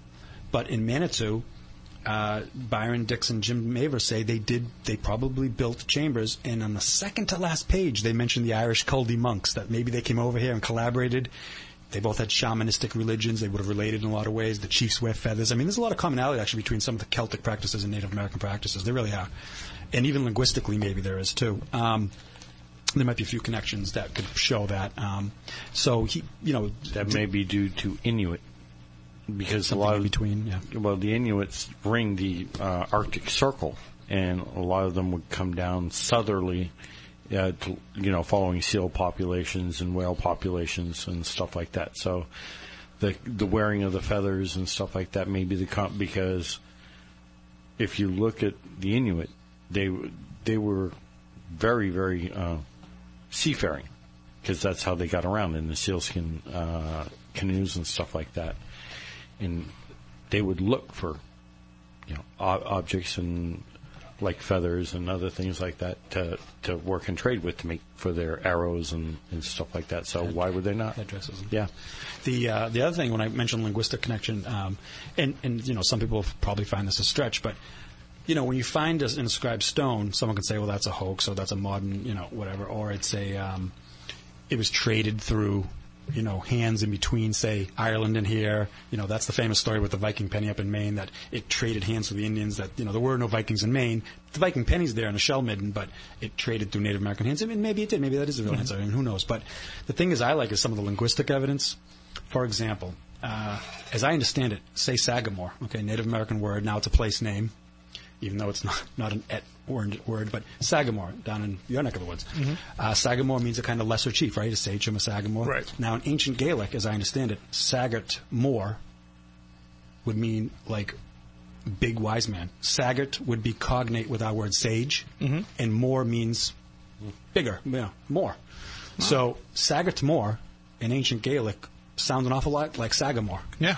And um, there are other um, connections that actually the kind of controversial Barry Fell, uh, the author of America BC, that he made some connections between Nordic and Celtic uh, words and uh, place names around New England or words for things around New England. Uh, Merrimack, for example, he thought had a connection to Gaelic. Um, uh, the Mystic River I saw in a book one time, which is a Native American word, allegedly uh, a purely Native American word, um, might have a Norse connection. Uh, and um, I'm trying to think of a few others, but um, every once in a while you get these these uh, linguistic clues that may indicate that there was some kind of contact, that there was a little bit of exchange of ideas and culture. Well, it had to have been a little bit. It had to have been more than just a little bit for them to have retained uh, these identities. I mean, there had to have been some sort of working relationship there. I mean, uh, if you had just come in and used a word uh, with one of these cultures that were here at the time, one of the native cultures, it would take a lot for that word to stick. And it would take a lot for them to to make that association of what you meant, and then to kind of use the same reference point. Um, so, I mean, I would I would think there'd have to be something pretty significant going on, which I've always felt that there had to have been something uh, significant going on because there's too many clues and there's too much of a story behind the story. You know, I watched a great special, uh, America Before Columbus, that was on, I think it's Discovery Channel, and I'm watching it. They're kind of explaining how the people lived, and I'm watching a lot of it. I'm thinking to myself, but there seems to have been some sort of influence. And the paranormal guy in me is like wondering about, you know, ancient aliens and that type of stuff. But then your mind just starts to make those connections of, well, maybe there was a lot more interaction between the Europeans and the natives than we realize now. And uh, because it wasn't written down and neither side really discussed it, Uh, that we have to look again, as you do. We have to look at this, the you know, we have to look at the forest for the trees and be able to make those connections ourselves. You know, for some reason, guys, and, uh, and if you look into this, you can you can see it for yourself. Really, uh, the mainstream people do not seem to have a problem with people visiting on the other side. Like you know, like uh, Chinese visitation to California, say, or something, or, or or you know, Asian connections to like what's now like Mexico or something. You know what I mean? That doesn't seem to be a big, shocking thing. It's like no, no, these people like they got in boats and they did things. But over here, there's this such this mindset. I think it's starting to crack, but it's been there for so long. It's amazing to me. It's just, it's it it's like it's like a wall. You know, they just don't. Most people just don't want to hear it. I mean, I don't mean like regular people. I'm talking more like people in academia. Yeah, the less, you know. academics, They, yeah. they typically don't want to hear that because it's just like because of the hoaxes and because of the misinterpretations and frauds and and in in, in uh, charges of racism almost like oh the Indians couldn't have built these mounds because you know I don't I don't get into any of that. I'm not I'm not denigrating Native American. Uh, I love Native American culture a lot, you know. But it, but if there seems to be smoke in this, I mean, it seems to be that people were here. Let's go for the truth too. Were were there people here? It doesn't take anything away from anybody. It's just well, also too part of humanity, it. you know? You mentioned the racism angle, and part of it is um, a belittlement, whether intentional or not, of the native people. You know, we still have that same mindset of them just being mindless savages, and they can't be this advanced technological society because we like to feel like we brought them those advances in technology. But if the people who built the pyramids, allegedly, well, acceptedly, are the ones that built the pyramids, well, then I would say that anybody can do anything. You know, uh, and, and to me, it, to look at some of the things that are uh, being said couldn't be done by the natives, um, I just I, I can't I can't say definitively like other people have like no there's no way that could be. We don't know enough about that culture. We've suppressed that culture so much that we no longer know what was possible and what wasn't. From exactly. And from from what it seems if you and again go, let's go back to Manitou for a second. I mean I learned from that book that the Native Americans um, seem to have practiced very advanced land management techniques and that they knew about the burning over the land for the underbrush and stuff. They they diverted rivers and swamp. They they they are actually much more advanced than the than us than we people when we came over. I mean you know you think of like a Native American like if you found Understood the need of fertilization. fertile. I mean, like again, exactly. Uh, how about if you find a store of something like an animal that's made a little store of something for the winter? You know, your typical white guy back then, I think, is going to grab like 100% of what he just found. But the Native Americans knew, like, grab like 80% and give him 20%. So when that thing comes to in the spring, he still can live. You know what I mean? So he'll do Right. it again. Right. They didn't like. They had very advanced understanding of ecology and and and so to think of them as backwards. Um, you know, some people, if they think that way, they really ought to look into it. You know, and- it's, that's absolutely, you know, that's backwards. looking at it anthropologically, anthropologically, you can kind of understand where the Europeans were coming from. They come from a conquering culture where they were constantly at war between countries and, and between peoples, and you know one had to rule the other, and, and uh, they were all ruled essentially uh, because there were so many kingdoms throughout Europe and everything. So everybody was kind of under somebody else's thumb. Uh, that they had that conquering mentality when they came over here, and what they were meeting here uh, was a completely different type of a setup. Oh, you're you couldn't be more wrong. No, no, that's I'm, I really feel like the difference being Oh, the, you're feeling maybe that, but d- believe it or not, between the Native American cultures, there there was lots of wars uh, as well as enslavement. right, Well, right. One thing he could relate to is like, let's say the Native Americans didn't have the same idea of like land control, like Right. like that. You know what I mean? Yeah, Like, they- if you come over and you conquer, you own this. Where the natives would, this is yeah. my zone, this is your zone. We might fight, but you know, Yeah. they had there was all the different wars between the different tribes and uh, everything. You know, you can look at this, the history of the Iroquois and all the uh, battles that they had and, and the different uh, tribes that we had in this area. But with that, it was It wasn't about land. it was people versus people. People, right. And that is a, a, very uh, social type of warfare, as opposed to this conquering mentality Right, right. that you had coming from the Europeans, where you know i- if there was a conflict between, it, it wasn't a matter of. Uh, you know, you're where I want to be, so I'm just going to fight you. There was always more to it to the natives than that. With the Europeans, it was more like, no, no, we're here now, so this is ours, so you need to get out. It was Europeans. It was about resources. With the natives, it was about pride. I think that's probably probably fair. Although I'm sure that there were some, you know, you've got the resources that I'd like to have too. But mainly pride. You know, And I think part of that too is uh, with with the natives, it was different coming from their spiritual background because that would put an intrinsic respect into them that maybe didn't exist because a lot of those warring factions that came from Europe had to do with religious differences. So you didn't believe the same thing that I believe necessarily. It was a little tiny difference from one to the one to the other, but it's enough for you not to be my brother anymore. Whereas with the natives, they still had kind of the same overarching spiritual belief, and that would kind of bind them together. You're talking like a you know, Protestants and Catholics killing each other. I mean, you're pretty close. If you're a Protestant and a Catholic, you're both Christians. Let's get it together, people. You know Right. what I'm saying? So, Right, the little minute difference. I, I love hearing, uh, you know, the different difference. Well, I'm Lutheran, I'm Baptist. Yeah, whatever, whatever. I know people who don't believe in any of that stuff. So to to them, you know, it's it's it's go a huge Pastafarian. the point, the point is moot if you don't care about And, it. and speaking of, of some of the natives and some of their beliefs, uh, I know that um, that you've done a lot. Of, we, we we can't talk about Wampanoags and, and put it out there to the world populace as we do with our podcast, and not bring up the subject of Pukwudgies. They always seem to come up whenever we discuss. Or we're talking about tricksters. We're talking about the Native Americans.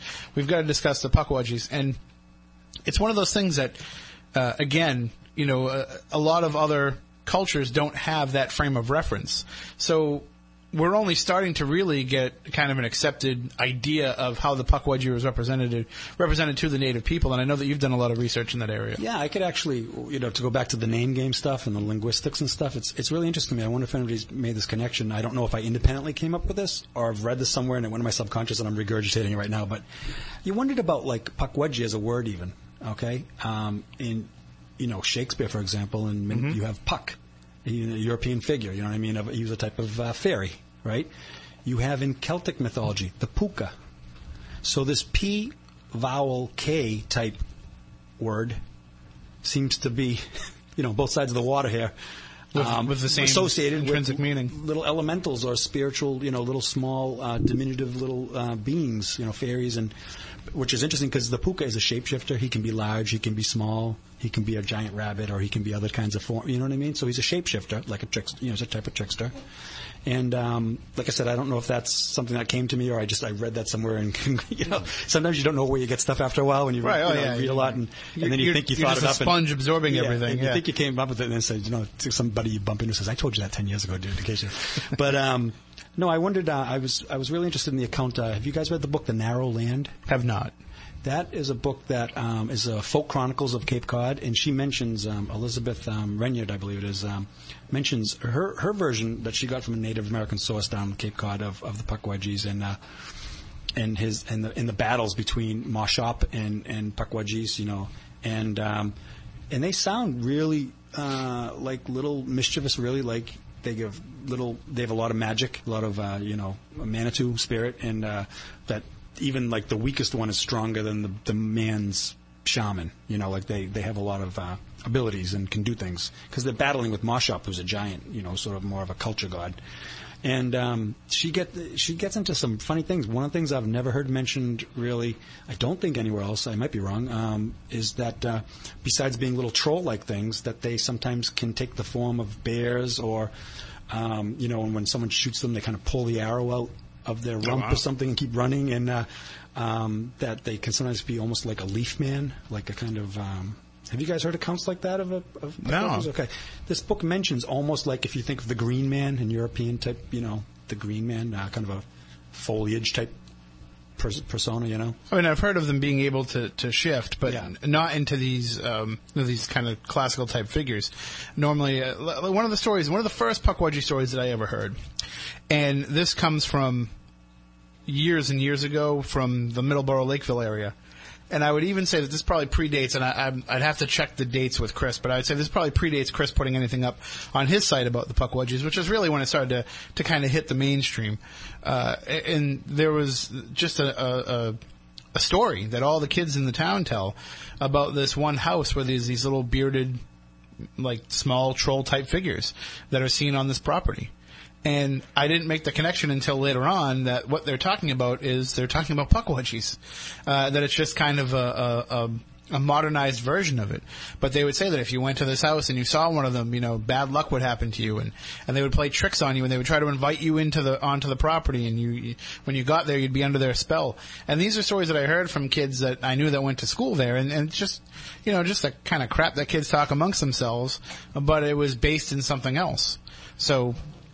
I mean, is that, Is a, that in Middleborough, you said, or uh, Lakeville? it was in Lakeville, Lakeville. where I actually heard it. Now I'll see if I can find out some more of the details about it. But uh, there's a lot of things that went around uh, that area because I had family that lived there, and I found out things from that area that play into a lot of this research that was probably being put out there before this research was really put out there. So before we were reading Chris Pittman's sites and Chris Balzano's sites. So again, I mean, it's I- a nice link because Yeah. you heard it beforehand before you even knew from the other sources. And you know, Chris mentions. I, I wonder if Chris Balzano has probably read the Narrow Land because he always mentions the uh, Tei-Pai-Wankas, the the lights along the way that the that the and that's mentioned in that book. Mm-hmm. Yeah, I think he actually referenced it in the in, In the the article that he wrote that everybody steals from him. Yeah, and he mentioned it in the movie too. I think. you Yeah. know, and uh, those lights. I mean, if you think about that, that is just such classic. That is a very European motif, or maybe it's just maybe it is a trickster thing. It's a worldwide thing. Again, human consciousness type archetype type thing. You know, but uh, to have these little diminutive beings who you know could be good to you or could be bad to you, and uh, and they. Um, they are associated with uh, anomalous uh, lights in the swamps and things like that, you know. Which sometimes those lights uh, supposedly have Funny, a, a it sounds a lot to them. like abductions. having the lights and stuff. Yeah. Think Well, about it, the little beings and the lights and being tricked and having all these things done to you. You know where I stand on that. We we've debated this. never made that. con- That's funny. I never. We've we've debated this numerous times, uh, both on the air and off. Yeah.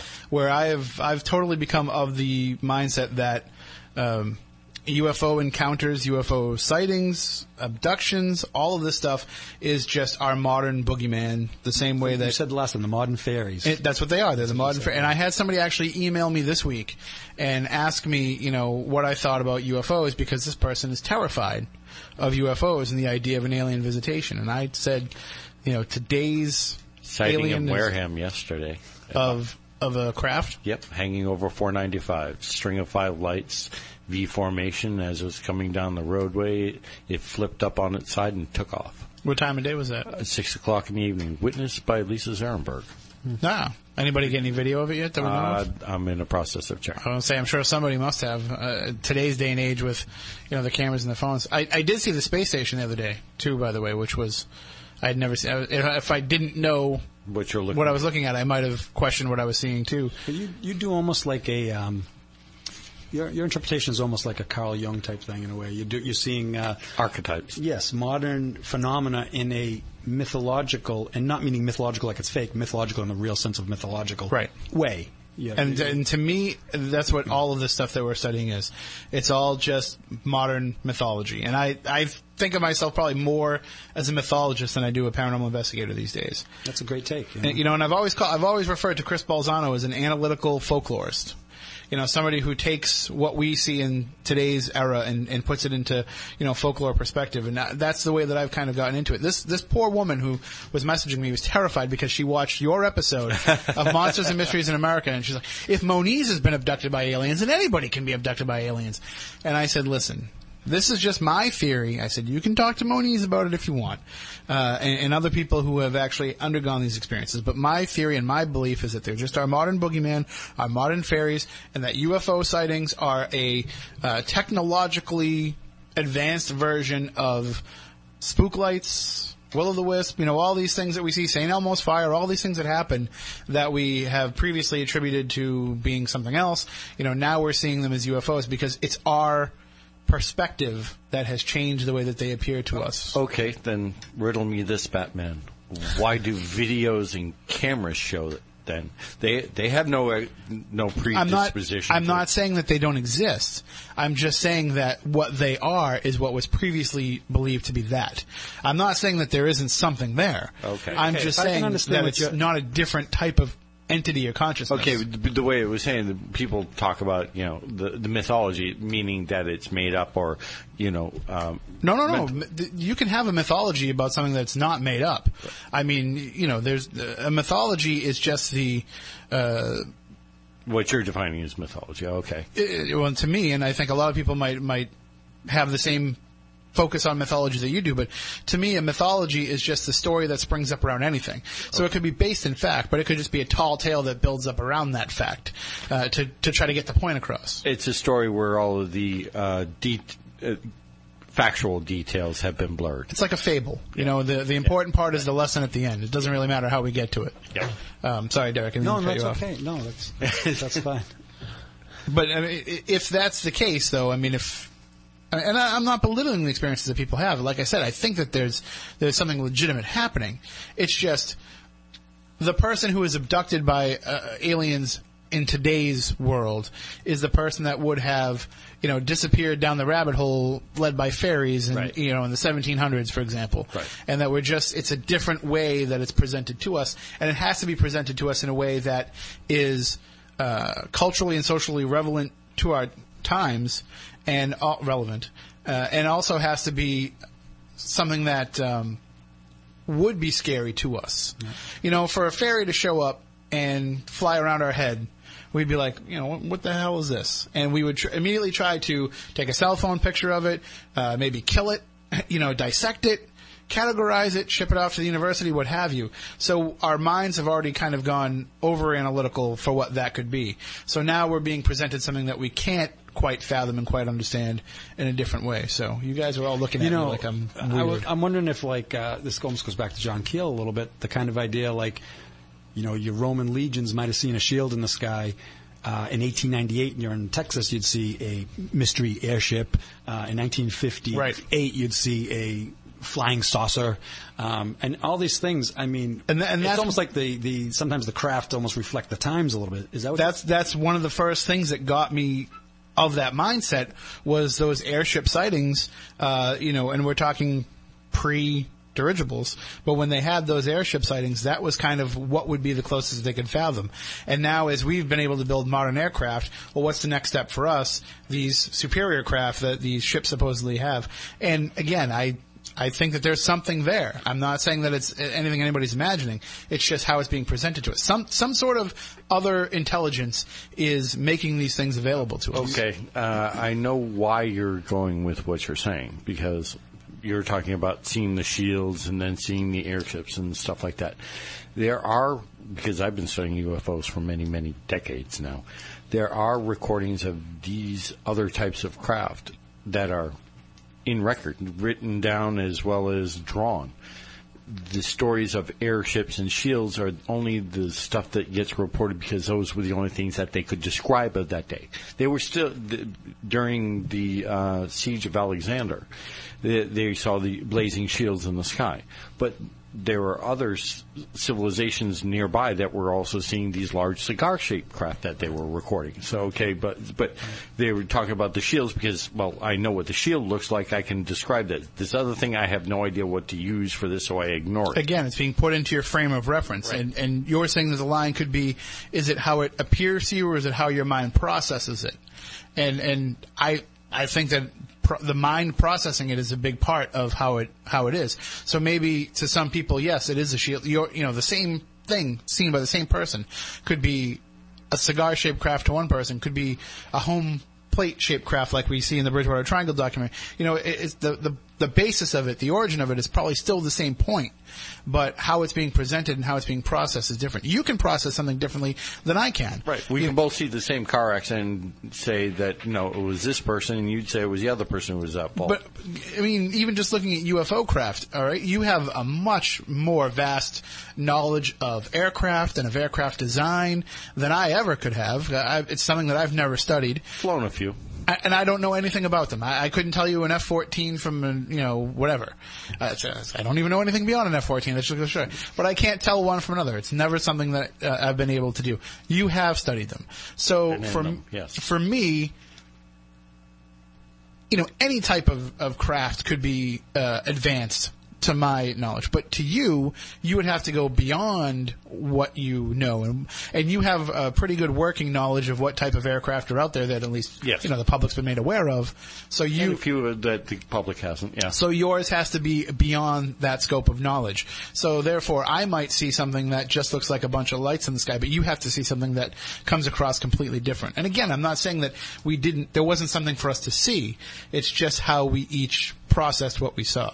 All right, You we're know- getting off do you topic. know, uh, No, I don't to- think so at well, all. We I can tie this right back to, to the Massachusetts stuff because when you get into these mystery airships, and I, I don't know if the, you know you guys or the listeners have, have looked into this, um, and I'm, I'm wishing I could remember all the details, but there was a case uh, in Massachusetts. Mount around- Washington. They have a photograph of it, large. Uh, Well, I was going to say there was a whole mystery airship thing um, in Massachusetts around 1909, and they had a, an inventor in Worcester. Uh, I think his last name was Tillinghast, and this guy uh, claimed that he was flying a ship Yeah. from from Worcester to Boston. There were lights seen around different towns. Uh, I think even maybe town towards around, but definitely in Massachusetts. And I believe what happened. This is very much a trickster type story that. Uh, he said he was going to reveal some stuff to the public, and I think he, he might have been in touch with other forces and stuff. And when he when he went to show what he had, he he couldn't come up with the goods. But yet he claimed to be the guy who was doing these, you know, these airship runs. And people were seeing things with the searchlight, and it was very much like what was going on down, down, you know, more in Texas and stuff. But uh, a little bit later, 1909, uh, but then the, the sighting stopped. It was just one of these uh, brief periods in time where, and, and uh, I think he was um, deluded by other. I think that he, you know, He was like a disinformation agent. indirectly, not meaning Yeah, to. Yes, yeah. yes. I think that's what actually happened. And uh, you know who I got to give credit as I, I read about that years ago, but who kind of I think set me straight a little bit about it was uh, Chris Pittman. Actually, was talking about that. I saw him a couple weeks ago, and I got to thank Chris for kind of telling me that aspect of it because I think he's right. So yeah, you know, and I think a lot of these um, things that we're discussing here tonight about the lens of how we view things plays into a lot of the work that you've done. Again, we mentioned earlier in the program about looking at a lot of this through, you know, the white European lens. And uh, we we can't really get ourselves into the mindset of the Native Americans because our version of Native American history is what's been told to us by the winners, essentially. Uh, so we we we have a, a basic inherent disconnect uh, to a lot of these sites and to a lot of these things that you research. Uh, one of the issues that we have now is there seems to be, uh, especially in the paranormal community, there seems to be uh, an emphasis on getting those connections back and being able to kind of quote unquote be at one with the natives and the native history. But the problem again with that is we're creating, and we discussed this at Lizzie Borden's last week, myself and Jeff Belanger, we're creating the narrative based on what we have found. So now we're hearing a lot, you know, whatever data is gathered when we go out to investigate some of these sites uh, from a paranormal perspective, we're using that to kind of tell the story of the people. Uh, being, uh, you know, an archaeologist, being an anthropologist, how do you differentiate then the truth from the story that we're telling now? If you get what I, I don't. mean. I, I don't think you can anymore. I think there was such um, the the Native American culture, like around here, was really decimated. These people were forced to live like white people and wear white people's clothes, and Right. and the culture was so decimated, and the religion was frowned upon so much. The, the religious mindset that uh, I mean, as an example, just a concrete example is I, I think I'm correct in saying that, that the word Pukwudgie itself is not like a Wampanoag word for this thing. We don't know. I think that the people that they had their own word for it, and that sometimes Native American culture around here has actually amalgamated other Indian life, like whether it be Plains Indian or Indian stuff in the, the Iroquois Federation, that it that they might not even know the, the natives around here. I don't think even the, the word has been lost. Is what I'm trying to say. Right. The actual word for Pukwudgie in this area of the world, we now use the word Pukwudgie, but Pukwudgie, I believe, comes from a, from an entirely different tribe as a word, and so it's just like that's how decimated the culture is. There's such a you you use the word disconnect. I think it's entirely appropriate. There, there seems to be a lot of that uh, and we we discussed. Uh, we had there was the gentleman who wrote the book Iroquois Supernatural. We had them on a few years ago to discuss their research into the Iroquois nations, and a lot of what happens here and what is the native history of here comes from there. And it's not because there was that cross culture aspect between the tribes, but it's because it's been adopted as being the history. And so, yeah, Pukwudgie is probably the word that when a Wampanoag of today wants to discuss these figures, he's going to use that word, having no original emphasis uh, w- for that word. The And- actual word was lost. I mean, the, the, the culture was completely, almost completely obliterated, which And- is such tra- tragedy. I mean, it's, we'll never go back. We'll never be able to make that connection. and it's it's it, we're able less and less. You know, you, you you encounter people when you travel around the country. I'm full blooded Cherokee.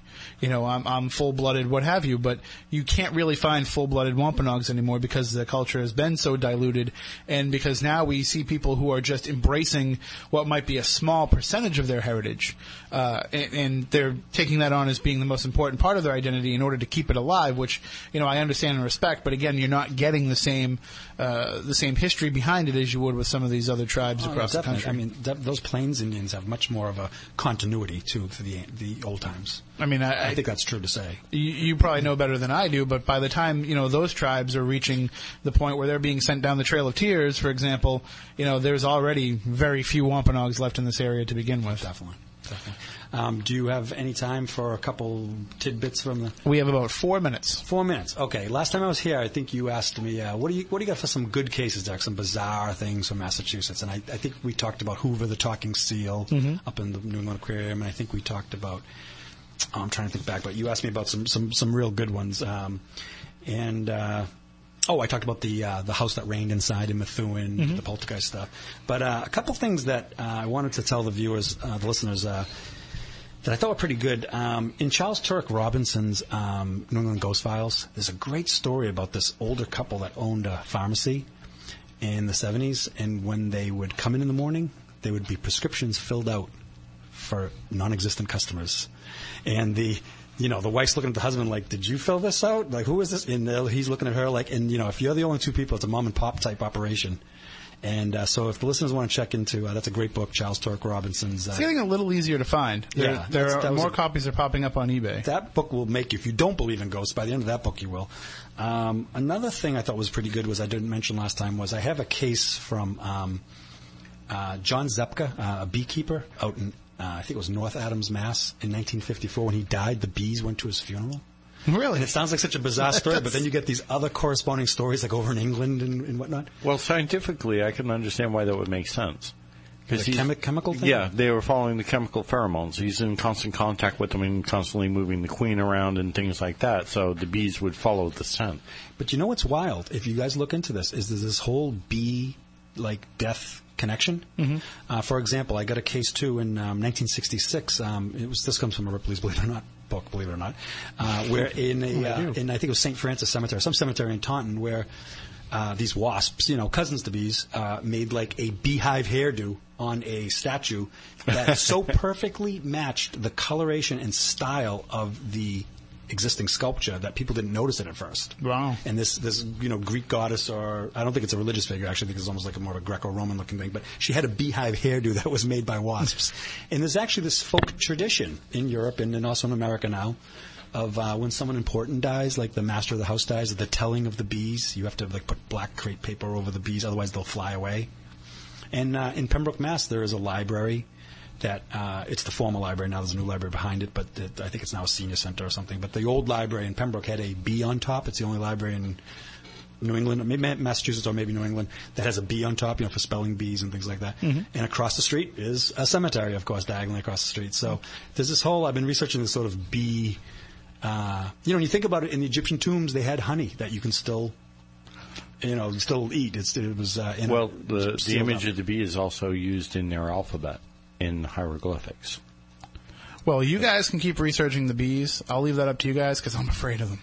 Uh, ghosts, I'm fine with. Bees, yeah, not did so we, much. Did we get into the the, the clown uh, scare there? Oh, you- we're gonna have to save that for next Oh, time. okay, well, we that's, are- that's just go look into Loren Coleman. You'll you'll come across that. And, and Chris has written extensively about it too, Chris Yes, Balzano, but I think that's because he's afraid of clowns. Uh, that about does it for this week's program. We want to thank Derek Gunn for coming in with us, and you can check out his website, Amazing Massachusetts, linked up right on SpookySouthCoast.com. Also, again, we'll be back next Saturday night. Uh, we will be discussing true crime paranormal with the girls of Paranormal Expedition, the ladies, I should say, of Paranormal Expeditions, and uh, we'll have Stephanie Burke in here alongside as well as our co-host. And if you have any questions, any thoughts you want to get to us from the course of the week, spooky crew at spookysouthcoast.com, or you can also uh, email. I'm sorry, you can also follow us on Twitter at SpookySC. That's the other way that you can get a hold of us as well. Uh, so we want to thank everybody. Until next week, we want you all to stay spooktacular.